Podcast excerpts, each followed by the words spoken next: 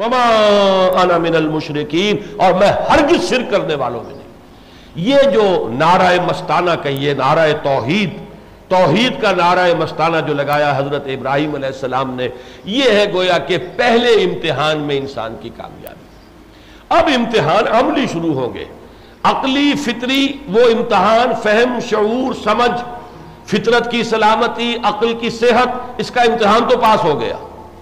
جب کہہ دیا، انی وجہ تو وجہ للذی فطر السماوات والارض حنیفا وما انا من المشرکین. اب شروع ہوگا مسئلہ کہ معاشرے کے ساتھ تصادم، وہاں تو کسی کو پوجا جا رہا ہے چاند سورج کو پوجا جا رہا ہے، مورتیوں کو پوجا جا رہا ہے، کچھ اور بادشاہ کو پوجا جا رہا ہے۔ وہاں سیاسی شرک بھی موجود تھا نمرود کی شکل میں، وہ بھی خدائی کا مدعی ہے۔ میں جو چاہوں قانون بنا دوں، جو چاہوں حکم دوں جس کو چاہوں بخش دوں، جس کو چاہوں جیل میں ڈال دوں، جس کو چاہوں گردن اڑا دوں، میں میں مختار مطلب ہوں۔ اب اس پورے نظام کے ساتھ جب کشمکش ہوئی ہے، تو تین خاص طور پر اس کے منظر جو قرآن نے بار بار دکھائے ہیں۔ ایک تو یہ کہ باپ کے ساتھ گھر میں کشمکش شروع ہو گئی۔ باپ چونکہ آزر وہ سلم تراش بھی تھا اور جو ریلیجس ہائر آرکی تھی اس دور میں، اس میں کسی بڑے عہدے پر تھا۔ اب اس نے کہا، یہ تم کیا کر رہے اراغب الانتا نالحتی یا ابراہیم۔ اے ابراہیم، کیا تم میرے معبودوں کو چھوڑ رہے ہو؟ لَإِن لَمْ تَنْتَهِ لَأَرْجُمَنَّكَ وَحْجُرْنِي مَلِيًّا اگر باز نہیں آؤ گے، تو میں تمہیں رجم کر دوں گا، سنسار کر دوں گا۔ اور فوراً میری نگاہوں سے دفع ہو جاؤ۔ فوراً میری نگاہوں سے دور ہو جاؤ۔ یہ تو گویا کہ یعنی اس انداز یہ کہ تم اگر میری نگاہوں سے نہ ہٹے اور تم نے کوئی اس کے اوپر ثبات اختیار کیا، استقلال کا مظاہرہ کیا، تو میں قتل کر دوں گا۔ اس کا امتحان پاس کرتے ہیں ابراہیم۔ قال سلام علیک۔ سلام کرتے ہوئے گھر سے نکل گئے۔ باہر نکل گئے۔ اب جو بھی ہوا ہے، جیسے مصعب بن عمیر کے ساتھ ہوا، جیسے اور صحابہ کرام کے ساتھ ہوا، گھر سے نکال دیے گئے۔ چھوڑ کے نکلے۔ ایک امتحان پاس کیا۔ اب اس ماحول کے اندر، ذرا وہ بتانے کے لیے کہ ذرا ان کی آنکھیں کھلے یہ ہوش میں آئے ان مورتیوں کو پوج رہے ہیں۔ لہذا وہ معاملہ جو قرآن مجید میں بڑی تفصیل کے ساتھ آیا ہے، کم سے کم دو صورتوں میں کہ ایک بڑی کوئی پوجا ہونے والی تھی، جنم اشٹمی کا کوئی دن جیسے ہوتا ہے، اور سب لوگوں کو چلے جانا تھا شہر سے باہر۔ اجتماعی کوئی پوجا باہر میدان میں ہونی ہے۔ ہو سکتا ہے کسی ستارے کی پوجا ہو، اس لیے کہ وہاں مختلف جو ہے یہ پوجائیں موجود تھی جیسے کہ ہندوؤں کے ہاں ہیں۔ انہوں نے ایک عذر کیا کہ میری طبیعت ٹھیک نہیں ہے، پیچھے رہ گئے، اور پھر بت خانے میں گھس کر تمام کو توڑ دیا، صرف یہ کہ وہ بڑا بت جو ہے اس کو رہنے دیا، اور تیشا جو تھا وہ اس کے اس کے کندھے پر رکھ دیا۔ اب جو قیامت سغرا برپا ہوئی ہوگی، اس کا آپ اندازہ کیجیے۔ پوچھا گیا، کس نے کیا یہ؟ کہا، ایک نوجوان ابراہیم۔ ہے تو صحیح، ایسا جو ذکر کیا کرتا تھا، ہم نے کبھی سیریسلی نہیں لیا اس کی بات کو۔ کہتا تھا، ہوا کرتا ہے۔ نو عمری میں لوگ کہا کرتے ہیں۔ بہت سے لوگ مسلمانوں میں بھی ایسے ہوتے نو عمری میں۔ جو وہ کچھ فلسفہ وغیرہ پڑھ کر ادھر ادھر بہک جاتے ہیں، تو بزرگوں کو خیال ہوتا ہے کہ یہ چڑھی ہے، یہ آندھی اتر جائے گی، ٹھیک ہو جائے گا، عقل جو ہے درست ہو جائے گی، ابھی ذرا ان کی نو عمری ہے، باتیں کر رہے ہیں۔ تو اس طرح ہم کہتے تھے کہ وہ ذکر کیا کرتا تھا، یا اس کو ان کا ذکر کرتا تھا۔ ایک فتن کا لفظ آیا ہے۔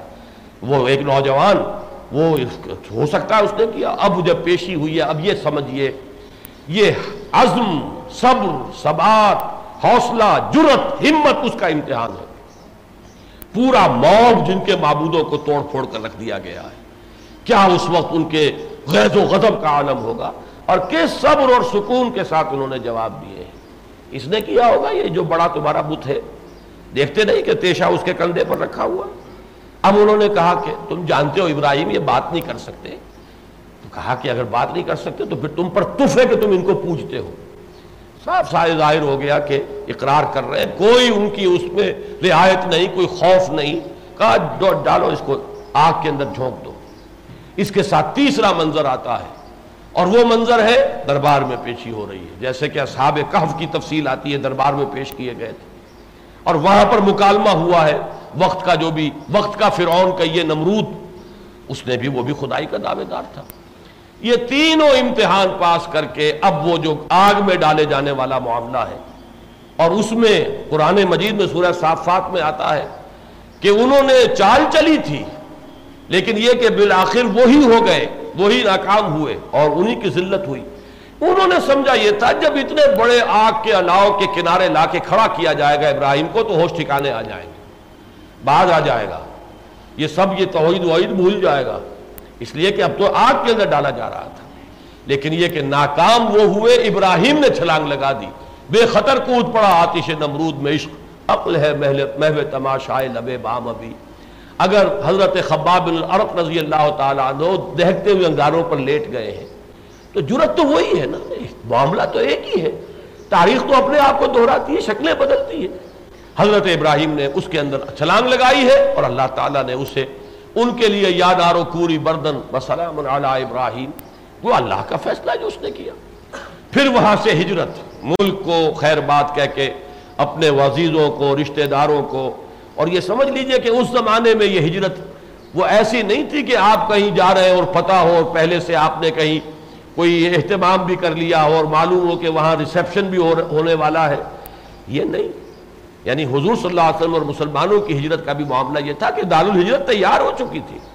وہاں پر جو ہے معلوم تھا کہ انصار صحابہ، انصار جو ہے مدینے کے، وہ ریسیو کرنے کے لیے تیار ہیں۔ لیکن حضرت ابراہیم کی ہجرت، اس دور میں حضور صلی اللہ علیہ وسلم سے بھی یوں سمجھئے کہ ڈھائی ہزار، تین ہزار برس قبل کی بات۔ تو یہ تو بالکل جس کو کہیں کہ ایک اندیکھی دنیا میں، اور جہاں کوئی پتہ نہیں کہ کیا حالات پیش آنے والے ہیں، گھر بار چھوڑ کر نکل جانا اس پانی میں تھا۔ پھر شام اور پھر فلسطین اور مصر اور کہاں کہاں گھومے پھرے۔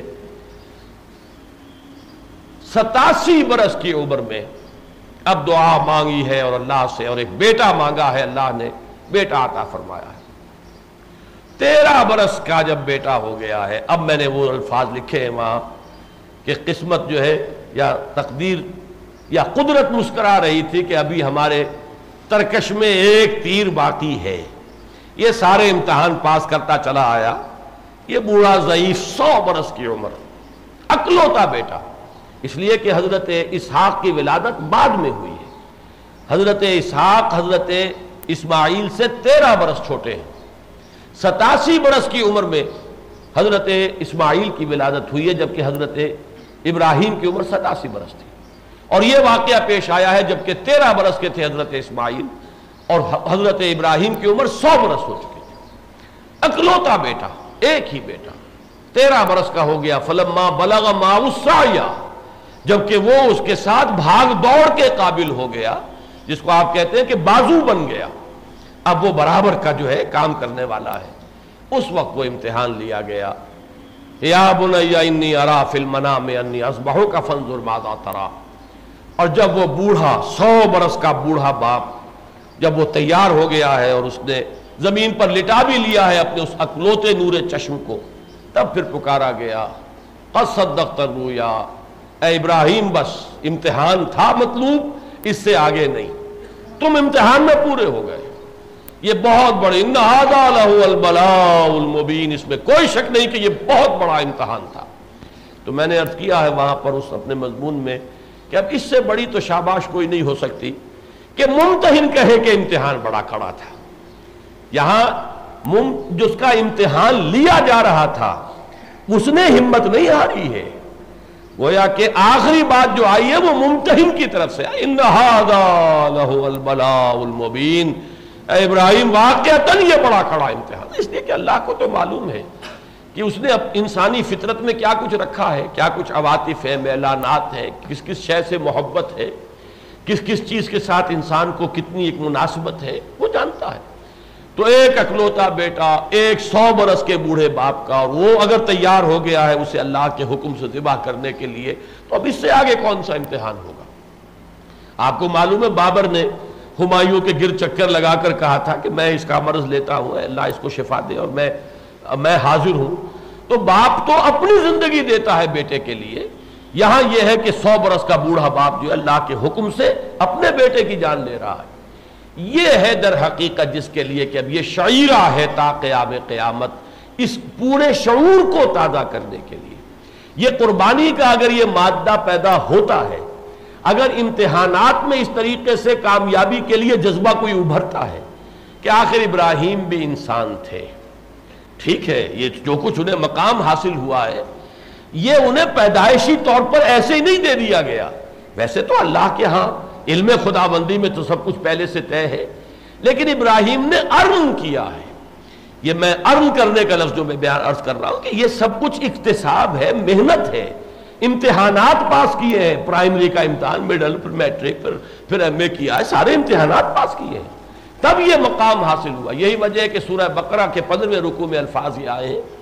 وَإِذِ ابْتَلَى إِبْرَاهِيمَ رَبُّهُ بِكَلِمَاتٍ فَأَتَمَّهُنْ قَالَ إِنِّي جَاعِلُكَ لِلنَّاسِ إِمَامًا قَالَ وَمِن ذُرِّيَّتِي قَالَ لَا يَنَالُ عَهْدِ الظَّالِمِينَ جبکہ ابراہیم کو اس کے رب نے بڑے بڑے امتحانات میں جانچا اور پرکھا بِكَلِمَاتٍ یہ جو نکرہ ہے آیا ہے یہاں پر بجائے معرفہ کے، بڑے بڑے امتحانات، بہت بڑے بڑے کٹھن امتحانوں میں سے جب وہ گزر گئے کامیابی کے ساتھ فاتم ان سب کو اس نے پاس کر لیا۔ سب میں کامیاب ہو گیا۔ تب کہا، انی سے اماما۔ اے ابراہیم، اب تم اس مقام پر آ گئے ہو کہ تمہیں ہم نے پوری نو انسانی کے لیے امامت عطا کر دی۔ امام الناس۔ اب جب وہ سوال کرتے ہیں من ضروریت ہی قال لا ینال الظالمین یہ کوئی نسلی مسئلہ نہیں ہے۔ ہاں تمہاری نسل کے ساتھ معاملہ رہے گا، لیکن ان میں سے جو ظالم نہیں ہوں گے مشرق نہیں ہوں گے، جو تمہاری روش اختیار کریں گے، تمہاری پیروی کریں گے، اسی توحید اور تقوی کی روش اختیار کریں گے، ان کے ساتھ وعدہ ہے۔